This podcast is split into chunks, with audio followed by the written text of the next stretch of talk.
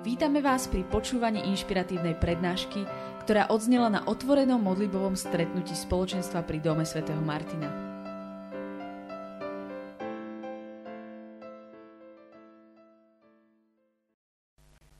Mário vždy hovorí, že ja som prišiel preto, lebo som si na to našiel čas.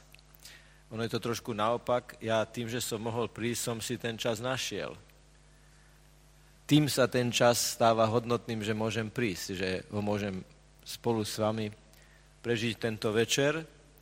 Mohli sme robiť milión iných vecí a my sme sa rozhodli, že sa dnes pokúsime rozímať nad Božím slovom, rozímať nad slovami svätého apoštola Pavla a že sa pokúsime rozímať nad tým takým spôsobom, aby to malo nejaký impact na náš každodenný život, teda už dnes večer alebo zajtra. To je úžasné, pretože, pretože to, čo sa ide diať, je o tom, že to slovo, ktoré dostávame od pána a od jeho služobníkov, je niečo pre život, je niečo, čo už zajtra bude mať nejaké konkrétne vyznenie v tom, ako budem reagovať, ako budem hovoriť alebo nehovoriť, ako budem spracovávať problémy, ako budem vykonávať svoju rutinnú, každodennú, profesionálnu prácu.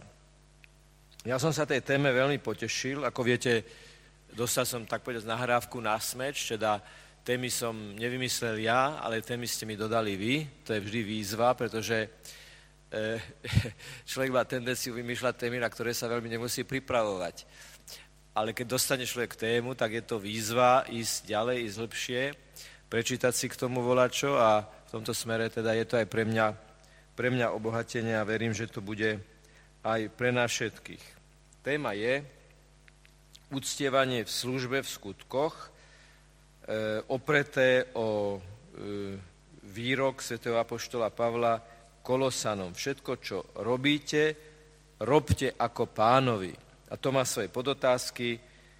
Netiením svojou službou Bohu, z akých motivov slúžim, slúžim alebo uctievam. Hľadal som etymologického slovníka, hľadal som v tomto slovníku slovo uctievanie, e, uctievanie a pôvod tohto slova. A je veľmi zaujímavé, že uctievať je svojím spôsobom vlastne upriamiť pozornosť na niekoho, na niečo. To znamená z mnohých iných vecí, ktoré môžem prijať ako podnet, upriamiť pozornosť na jednu vec. Toto je zvláštne, že teda úcta to nie je čiste niečo emocionálne, ale je, je v tom nejaké rozhodnutie, je v tom nejaký postoj, je v tom nejaká e, základná orientácia. Takže úcta je vybrať si niečo, čo pokladám za dôležité a ako také to potom aj vnímam a sa k tomu, sa k tomu správam. O to viac je potom zaujímavá kombinácia slov uctievanie v službe a skutkoch. Je tam lomítko. Služba a skutky. A to lomítko sa mi javí byť naozaj veľmi symbolické, lebo naozaj sa tam čosi láme medzi tými dvomi slovami, lebo keď kombinujeme slovo skutok a služba, tak skutok v pánovi, tak ako ho chce pán Ježiš, má byť vždy služba my sme pozvaní k slúžiacej láske. K láske, ktorá vychádza zo seba a dáva sa tomu druhému. Čiže služba a skutky nie je alebo, ale sú to dva pojmy, ktoré sú dvomi stranami tej istej mince. Služba, ktorá sa prejavie v skutkoch a skutky, ktoré majú mentalitu služby. Čiže jedno cez druhé sa prelína, jedno druhé vysvetľuje a umocňuje. A teraz, čo to bude teda znamenať, keď máme radené uctievanie v službe v skutkoch, je vlastne na čo upriamujem pozornosť, čomu venujem pozornosť, čo je takým tým základným motívom, ako je to potom v tých podotázkoch vtedy, keď, keď slúžim. Skúsme sa najprv zamyslieť nad tým, že prečo skutky, ktoré konáme, by mali mať rozmer služby a prečo naša ochota slúžiť by sa mala prejaviť mať takú koncovku, mať tak, by mali byť vlastne zabodkované skutkami. E, my to máme aj v písme, že viera bez skutkov je mŕtva. Viera, vnútorné presvedčenie o tom, že Boh existuje, že Boh má pre mňa plán, že Božia kniha Biblia je živé Božie slovo. A to sú všetko výborné veci, ja k tomu verím, ale pán sa bude pýtať, keď budeme raz stáť pred ním, že no dobre, ako viete, ako ten človek, ktorý stál pred Božím súdom a prišiel tak sebavedome a hovorí, pane, mám čistúčké ruky, čisté ruky. No a panu povedal, máš ich síce čisté, ale máš ich čisté preto, že ich máš prázdne. Ruky, ktoré nečinia, nie sú čisté. Oni možno vyzerajú, že sa nikoho ničoho nedotkli, ale nie sú na nich nielen, že nie, nie na nich ani špinále, ani mozole, ani rany, ani všetko to, čo jedna ruka a vôbec celý človek zažije vtedy, keď vstupuje na tú perifériu, ako nás vyzýva permanentne pápež František. A tam sa aj zraníme, tam sa aj ušpiníme, teda ušpiníme v tom zmysle e, nie morálnom, ale v zmysle tej náročnej, toho náročného stretu a dilem, do ktorých sa človek dostane vtedy, keď vstúpi do života. Čiže uctievanie v skutkoch a v službe je životný štýl.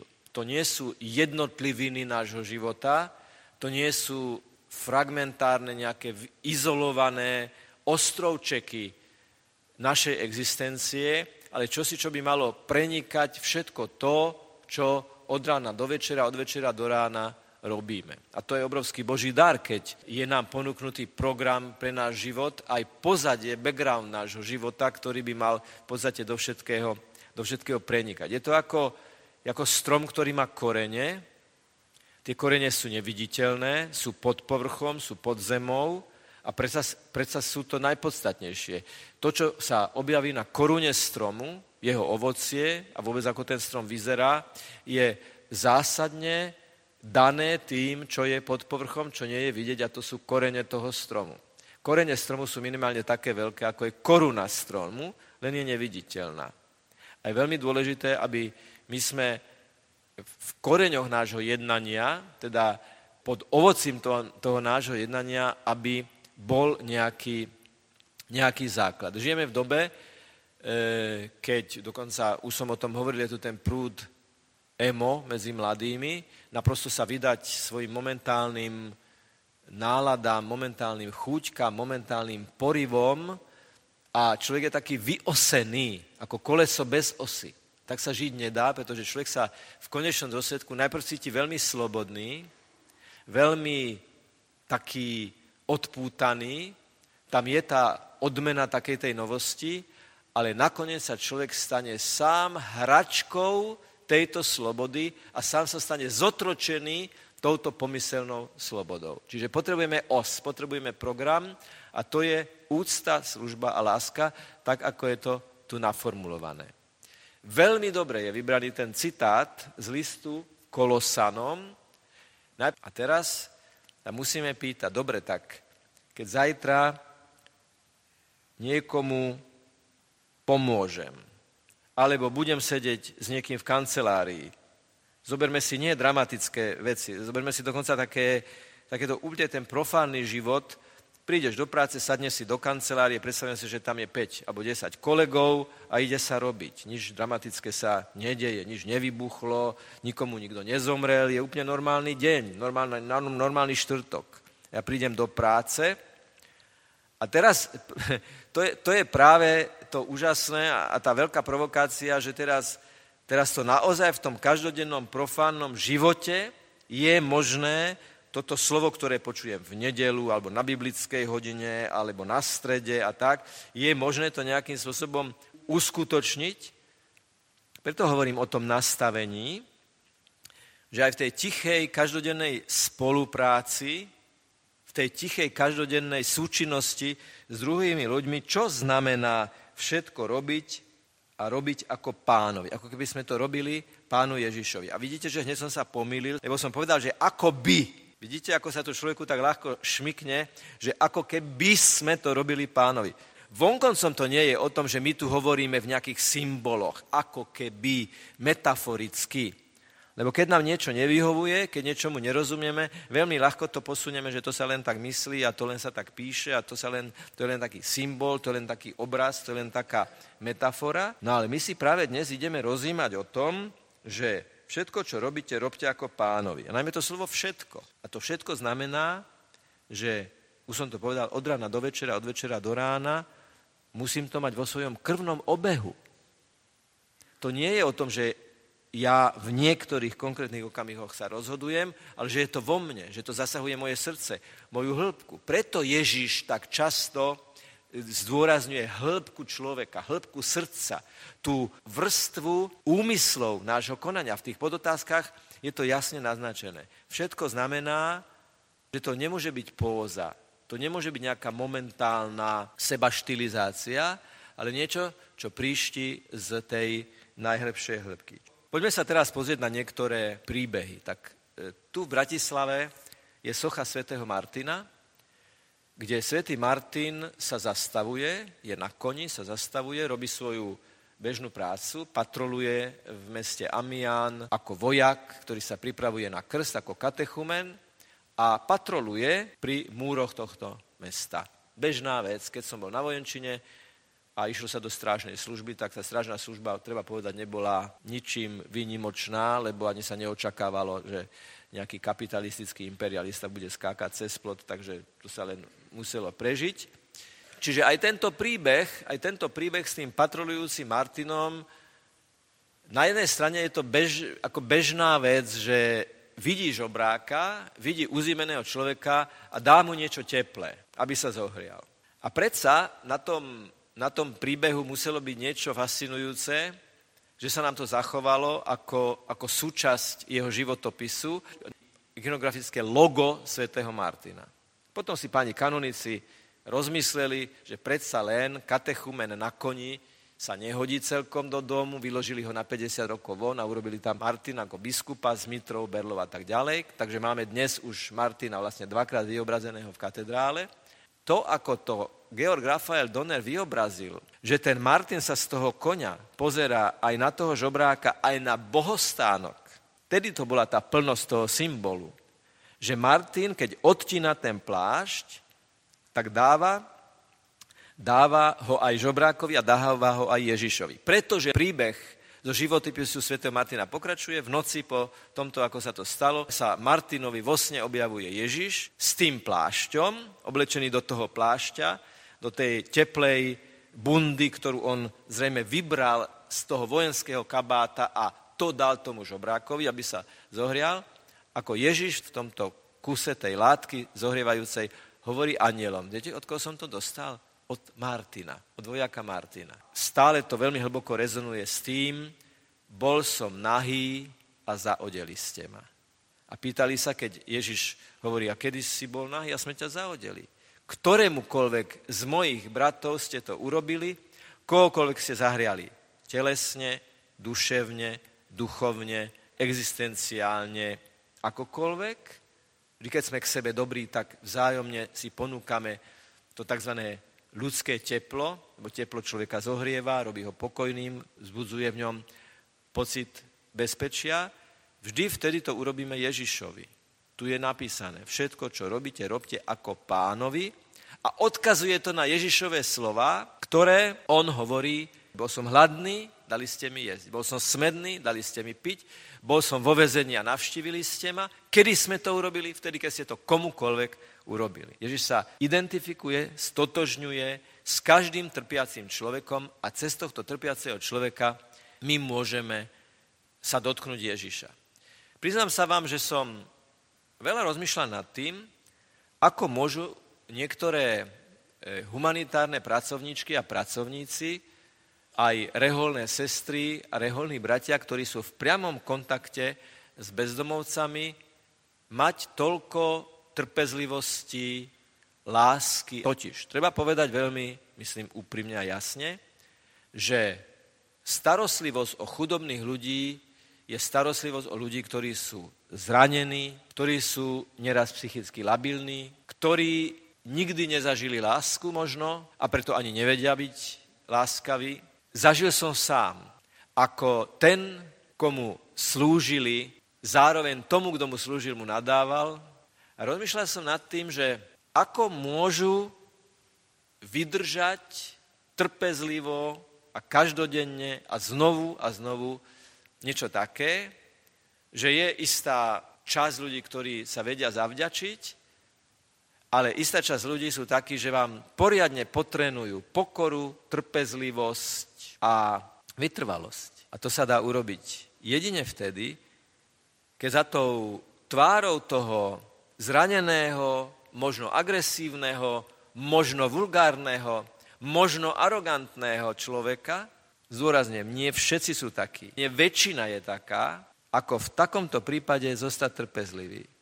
Je to v tom, že za tou tvárou je Ježiš. Všetko, čo robíte, v tom všetko, v tom absolutizačnom výraze všetko, sú zahrnuté aj takéto situácie, že komu slúžim, slúžim mu ako človeku a v ňom slúžim Ježišovi Kristovi. Keď som toto hovoril jednej osobe, ktorá je taká mimoriadne kritická voči cirkvi, a takéto rozhovory sú veľmi inšpiratívne, pretože človek vie nadobudnúť určitý pohľad aj z inej strany. Mi hovorí, počúvaj, ale vy teda neslúžite tým ľuďom pre nich? Akože vy si vlastne z toho robíte ako taký, akože, akože ty, vy, vy v tých ľuďoch slúžite Ježišovi Kristovi a nie tým ľuďom? Zajímavé, že to niekto môže takto vnímať, že, že, že keď v tom človeku vidím Ježiša, tak už nevidím toho človeka. A myslím, že to nie je tak. Nie je to tak, že by sme my tým, že v tom človeku slúžime Ježišovi, už neslúžime tomu človeku.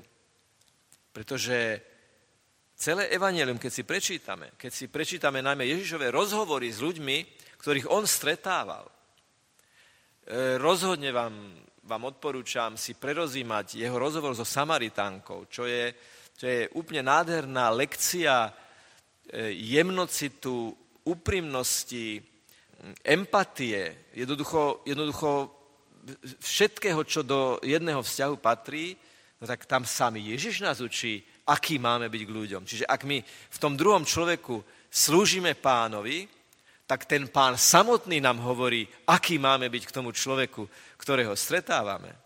Čiže to, on, ten, to nie je nejaká odosobnená služba, že nás nezaujíma ten človek, ale v ňom nás zaujíma nejakým mystickým a odosobneným spôsobom Ježiš Kristus. To sa jednoducho nedá jedno od druhého oddeliť. Len chcem povedať, že v niektorých ťažkých a náročných situáciách musí človek v tom agresívnom, nevďačnom človeku vidieť to skryté dobré jadro. Niekedy sa to prirovnáva k Michelangelovi, ktorý stál pred neforemným blokom mramoru a veril, že v ňom je skrytá pieta, alebo niektoré z jeho iných úžasných diel. Veril tomu a hovoril, že umelec, sochár je umelec, ktorý vie presne, čo treba odobrať a presne, čo treba ponechať. Kde si za tou, kde si za tou skalou, za tým kameňom, za tým kamenným možno výrazom veriť, že to je Božie dieťa, že to je Boží syn, Božia dcéra a keď jej slúžim, tak slúžim jej a v nej slúžim Ježišovi Kristovi, ktorý ako keby bol spojencom tej služby. Lebo keď druhému slúžim a slúžim mu ako pánovi, tak mu slúžim preto, že, že v ňom je Ježiš a my spolupracujeme na tej službe. A teraz pozor, Ježiša sa nikdy nedá dotknúť bez toho, aby on sa nedotkol nás.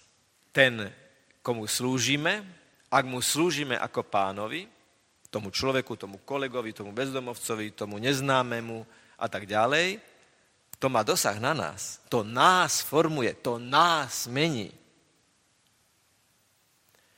Keď e, sa Ježiš zohol Petrovi umývať nohy, tak Peter sa vspieral. ty mne nohy umývať nebudeš.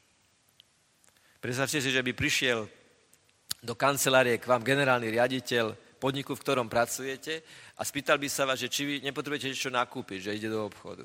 Kedykoľvek, inokedy niekto vysoko postavený vám ponúkne nejakú službu a či by ste ju prijali. Jednoducho, tie ľudské hierarchie sú tak nastavené, že jednoducho od tých vysoko nepríjmame službu, lebo sa to nepatrí. A Ježiš láme. Ježiš úplne láme túto perspektívu a berie si zasteru, berie si nádobu a umýva nohy svojim apoštolom. On im nielen umýva nohy, on ich tým formuje, on tým ich posúva niekam, kam oni ísť nechceli, pretože ten šéf, ktorý slúži svojim zamestnancom, celkom predstavuje atmosféru v tom spoločenstve pracovnom, celkom mení siločiary vzťahov, celkom možno aj zahambuje tých svojich podriadených, keď o ňom, samozrejme za chrbtom, lebo je to šéf, niečo zlé povedali, jednoducho prestupuje určitú, určitú bariéru. Ty mne nohy umývať nebudeš. Peter sa vspiera, lebo je to nevydané, aby majster umýval nohy.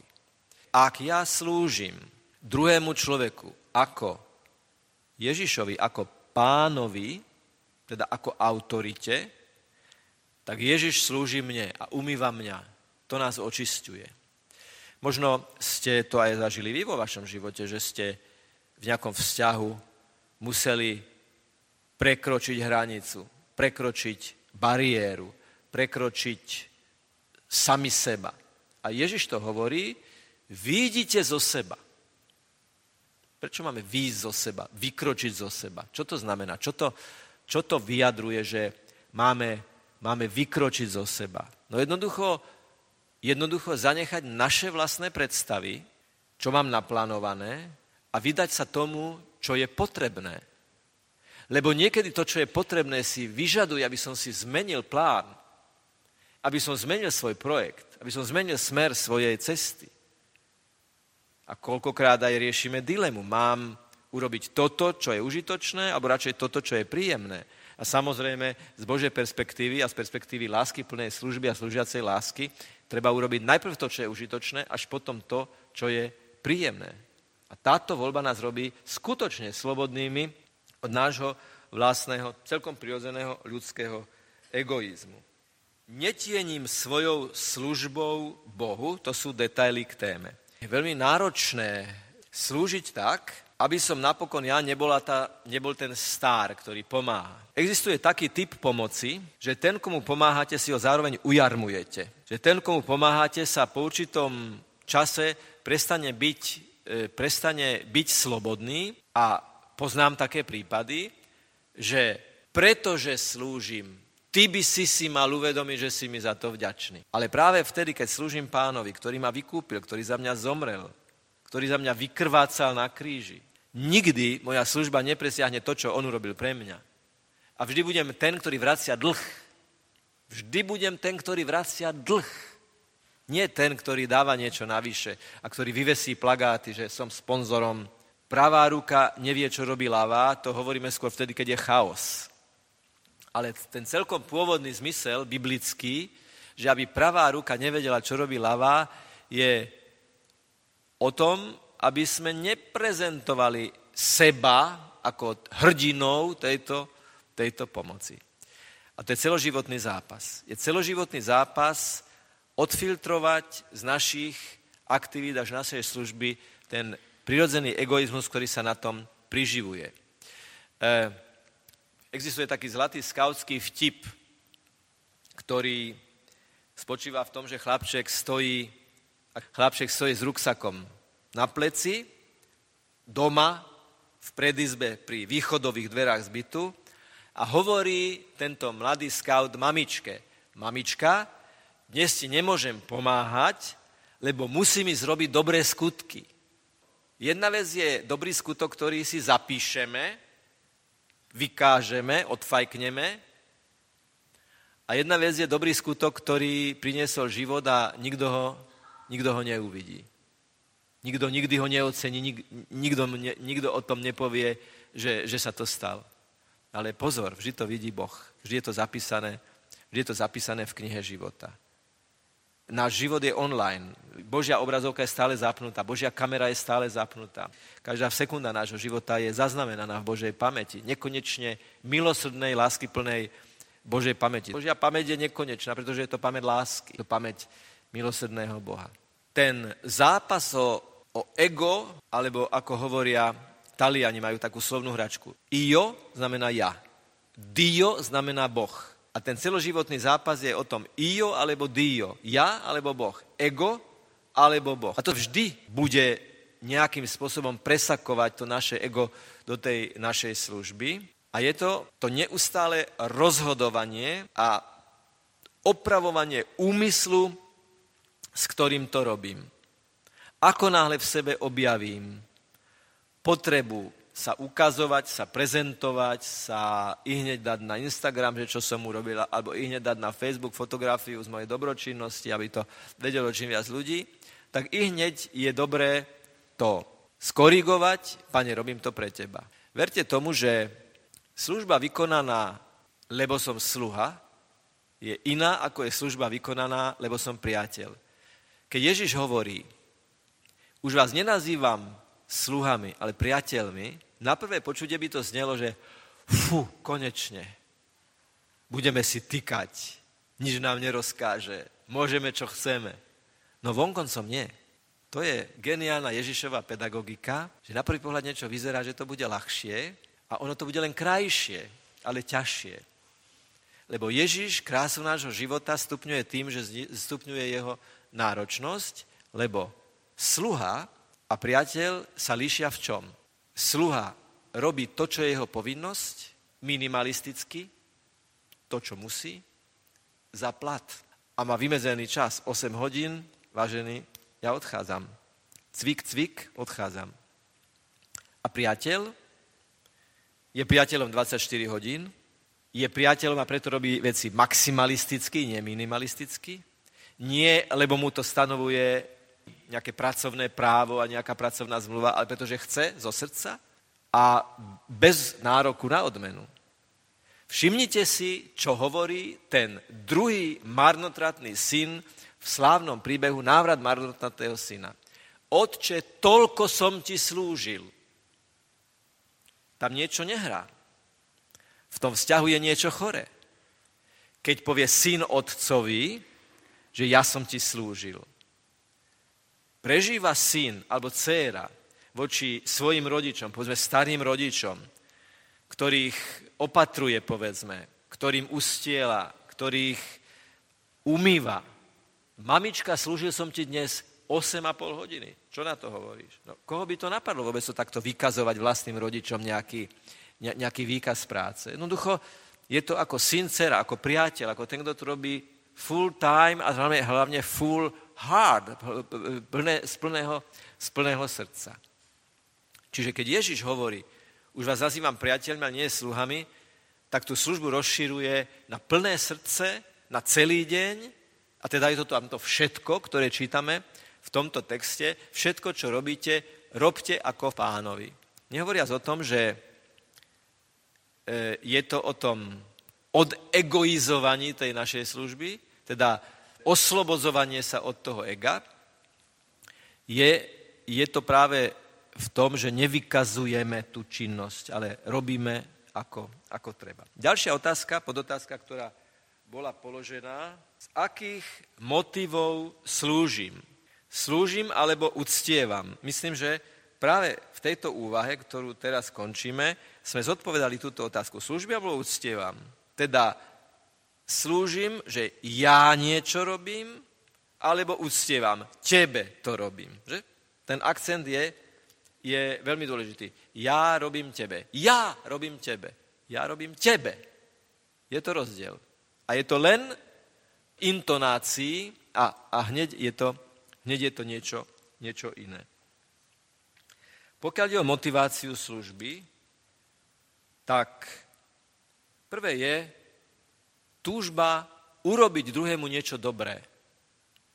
Viktor Frankl na základe svojich empirických výskumov sledovania správania ľudí, bol, bol odborníkom na, na, na psychiku človeka, hovorí, že, že to môže potvrdiť jednoducho, že ľudia, ktorí hľadajú šťastie toho druhého, sú šťastnejší ako ľudia, ktorí hľadajú vlastné šťastie.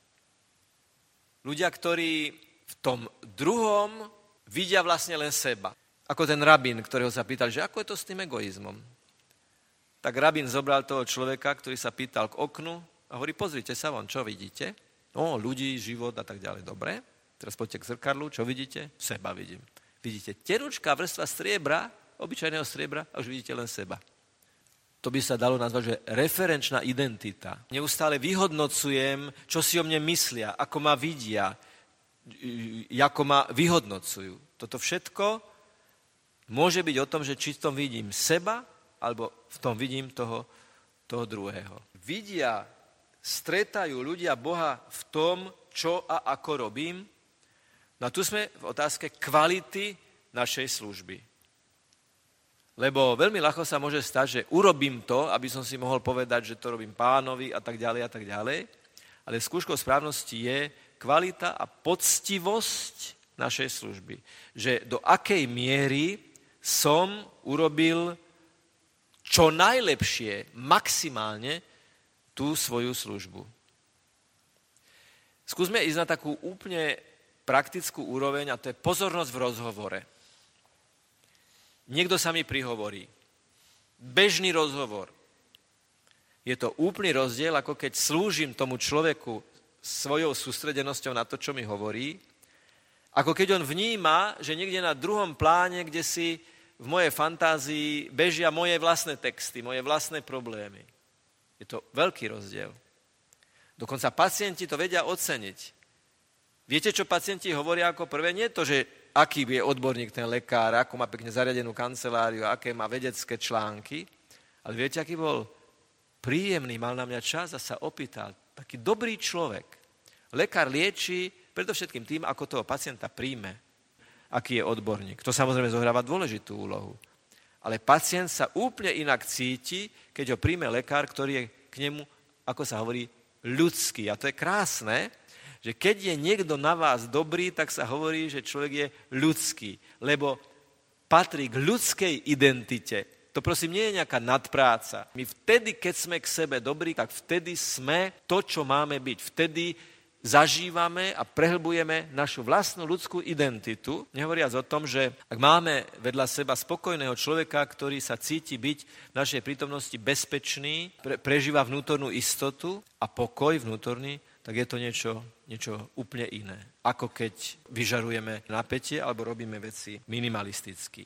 Spýtate sa, že aké duchovné prostriedky k tomu treba používať. Tak prvé, čo treba robiť, je modliť sa. Totižto modlitba je aktom veľkej pokory. Keď sa k Bohu modlím, Boha prosím, Bohu ďakujem, tak budujem svoju vnútornú pokoru, lebo sa robím na ňom závislým. Lebo viem, že on je ten, ktorý prvý slúži. Nie ja som ten, ktorý prvý slúžim. On je ten, ktorý za mňa zomrel a preto nikdy nepre, neprekonám jeho lásku, s ktorou sa za mňa, za teba, za každého jedného z nás osobitne modlil na kríži. Modliť sa za tých ľudí, ktorých každý deň stretávam, to je druhá vec. Menia sa tri veci. Ale musí to byť modlitba pravidelná. Ja som mal takého rektora v seminári, ktorý e, vždy, keď prišiel pred bohostánok, pol hodinu do poludnia, pol hodinu popoludní, tak si vyťahol notes. A ja som tu tak z diaľky videl, že tam má také ako keby zoznamy, mena. Tak v kaplnke, pred bohostánkom, notes s menami. No a on mi, on mi povedal, že on sa, on, on sa pozera vlastne na zoznamy bohoslovcov, ktorých má na starosti a každé meno odporúča Ježišovi. Novák, pane požehnaj ho. Polák, pane požehnaj ho. Jedno meno za druhým. Každý osobitne a prosí o požehnanie. A menia sa tri veci, keď sa pravidelne modlíme za tých druhých. Veľmi vám to odporúčam. Ja som na vojne, keď som v podstate násilne som musel odísť na vojenčinu, aby som sa nedostal do seminára, dva roky, agresívne prostredie, vulgárne, jednoducho, ktorí ste boli na vojenčine, si to viete predstaviť, ktorí nie, nič ste nestratili. A teraz uprostred tohoto modlitba. A tá ma podržala. A ja keď som sa vrátil domov a modlil som sa tie litánie menoslovu mojich známych, tak ako keby som ani nebol preč. Ten satelitný kontakt, teda že ja vyšlem signál hore a z hora príde signál dole, teda keď sa modlím k Bohu, ten premostuje vzťahy, zušľachťuje, prehlbuje vzťahy, najmä v konfliktných vzťahoch, je veľmi dôležité začať sa za toho druhého človeka pravidelne modliť. A to je jedna sekunda povedať, pane, môj riaditeľ, požehnaj ho. Moji kolegovia, požehnaj toho, toho, toho. Samozrejme, deti, manželka. Denne, ako kvapka po kvapke. Prvé, čo to mení, je, že to mení mňa. Veď keď ja sa za niekoho modlím a svätý Augustín hovorí, že nič nemôžeme viac urobiť pre našich blížnych, ako že sa za ňo modlíme, tak toho človeka denne prežijem v pozitívnom impulze v pozitívnom úkone vnútornom, duchovnom. Pane, požehnaj ho, čo môže byť krajšie? Vysloviť niekoho meno, si ho povedzme predstaviť, alebo pozrieť sa na jeho fotografiu, povie, pane, požehnaj ho. Prvé, prvé, my prehlbujeme vzťah tej osobe. Ďalej, teda, teda my sa meníme, mení sa náš vzťah, pretože keď sa za niekoho modlíš, a niekedy to človek musí prelomiť, lebo niekedy za niektorých sa nechceme modliť, ale práve za tých sa asi treba modliť najviac a najpravidelnejšie, sa mení náš vzťah. Vylučujem, naprosto vylučujem, že by sa nezmenil vzťah medzi dvomi ľuďmi, v ktorom sa jeden modlí za toho druhého. To dlhodobo jednoducho nie je možné. A tretie, že sa mení aj ten človek, za ktorého sa modlím, jeho situácia. Lebo keď mu ja vyprosujem Božie požehnanie, tak on ho dostane tak alebo veríme v živého Boha, ktorý nás počúva a vypočúva, alebo je to celé nejaká fraška? Nie preto sme tu, že si to myslíme. My si myslíme to prvé však. Takže modli sa za tých druhých ľudí. Vtedy im budem vedieť slúžiť, ako to chce pán. A vtedy budem vedieť slúžiť v nich a cez nich pánovi, bez toho, aby som nemusel a nechcel a netúžil potom, že budem vynikať, vynikať v, tejto, v tejto službe. Netreba chodiť na Filipíny sa nechať ukrižovať. Tam vždy pred Veľkou nocou sa deje to veľké divadlo, že sa nechajú ukrižovať. To pán nechce. A filipínsky biskupy, pokiaľ viem, sa k tomu aj veľmi jasne vyjadrili. Pán chce, aby sme sa ukrižovali v tej každodennej nekrvavej obete, každodennej služby, v tej drobnokresbe našich vzťahov, v tých situáciách, ktoré život prináša. Lebo to je tá výzva, že príde situácia nečakaná, príde konflikt nečakaný, príde nečakaná kríza, príde zdravotný problém a tak ďalej. A cesto sa ma Boh pýta, tak teraz aká je tvoja služba? Ako ty spracuješ túto situáciu, ktorý veríš, veríš Bohu. A v týchto situáciách, zase sme pri modlitbe, je dôležité vedieť, v jednej sekunde nadviazať kontakt s pánom a prosiť ho, aby, aby vstúpil do tej konkrétnej, konkrétnej situácie. Mám za úlohu vám dať nejakú domácu úlohu a tá domáca úloha bude spočívať v tom, že do budúcej stredy by ste si túto vetu každý deň raz povedali. Šlo by to? Poviem vám prečo, lebo zase sa rozpamätám na svoje vojenské časy ja som býval s jedným, s jedným heavy metalistom, to bol úplne iný svet, ale bývali sme spolu 3 kilometre od kasárni. Jeho svet bol pivo, holky, metálek. A bol to veľmi dobrý chlapec, mal veľmi dobré srdce. Ale iný svet, jednoducho z iného kontextu. Ja, ktorý som sa snažil dostať na bohoslovenskú fakultu, som vnímal takéhoto, takéhoto chlapca. A vtedy mi fokolári posielali slovo života. A ja som každý mesiac čítal jednu vetu a rozímanie na tú jednu vetu. Neviem, nakoľko si to viete predstaviť, ale to je ako na pušti, tá kasáreň. V tom suchopárnom, agresívnom, vulgárnom prostredí zrazu Božie slovo, to je úžasné. Alebo keď ma zobrali, tak mi dnes už jeden mladý, ale už mŕtvý kňaz mi poslal, že list a tam bolo, že milujúcim Boha všetko prospieva k dobrému. Nikdy by som si nebol v civile vedel predstaviť, ako v kasárniach tento list dála to ľudské dobroprianie, že na vás niekto myslí, niekto sa za vás modlí a vám pošle citát z písma. V tom, v tom čase ešte sme samozrejme nemohli si nosiť Bibliu verejne, tak samozrejme, že sme mali po vreckách tie kolibričie vydania a tak ďalej. Takže viem, čo to znamená. Zopakovať si jednu vetu, to sa dostane človeku pod kožu do krvného obehu, stane sa našou súčasťou. Práve tým častým opakovaním, ale to nie je opakovanie v zmysle nejakého katolického modlitebného mlinčeka. Ale v zmysle, že ideme pod povrch tej vety, ideme do súvislosti tej vety. A verte, že keď si tú vetu budete viackrát opakovať, tak sami v nej objavíte niečo, čo na prvé alebo desiaté prečítanie vám, vám nenapadne. Máme január, ešte stále však, máme pred sebou celý rok a prajem vám a vyprosujem aj tým požehnaním, ktoré vám na konci dám, tak budem vyprosovať všetkým nám, bez, bez výnimky, aby sme vedeli každú činnosť robiť ako slúžiacu lásku, slúžia v atmosfére a v nastavení, vo vnútornom nastavení e, slúžiacej lásky, takej veľkej vnútornej slobody, takej tichej vnútornej radosti z radosti toho druhého, o ktorej nikto nevie, len Boh. A práve preto je to také slobodné. A samozrejme veľká radosť toho, že my máme Boha, Božieho Syna, ktorého stretávame v tých ranách každodenného života tých bolestiach každodenného života. Je tak blízko, lebo je blízko cez tú človečinu, cez tú bolesť, cez tú radosť, cez tie vzťahy. Tam je prítomný, tam ho môžeme stretávať. A on chce stretnúť nás. Takže teraz prosím, príjmite požehnanie. Nech je pán s vami, nech je zvelebené meno pánovo, na príhovor tej, ktorá ticho slúžila a porodila Božieho syna, na príhovor svätého Jozefa, muža činu, ktorý viac konal, ako hovoril, na príhovor vašich krstných a birmovných patronov i všetkých tých svetých, ktorí vás inšpirujú svojim životom. Nech vás žehná na vašich životných cestách sprevádza Všemohúci Boh, Otec i Syn i Duch Svetý. Zostávajte v pokoji, alebo idte v mene Božom.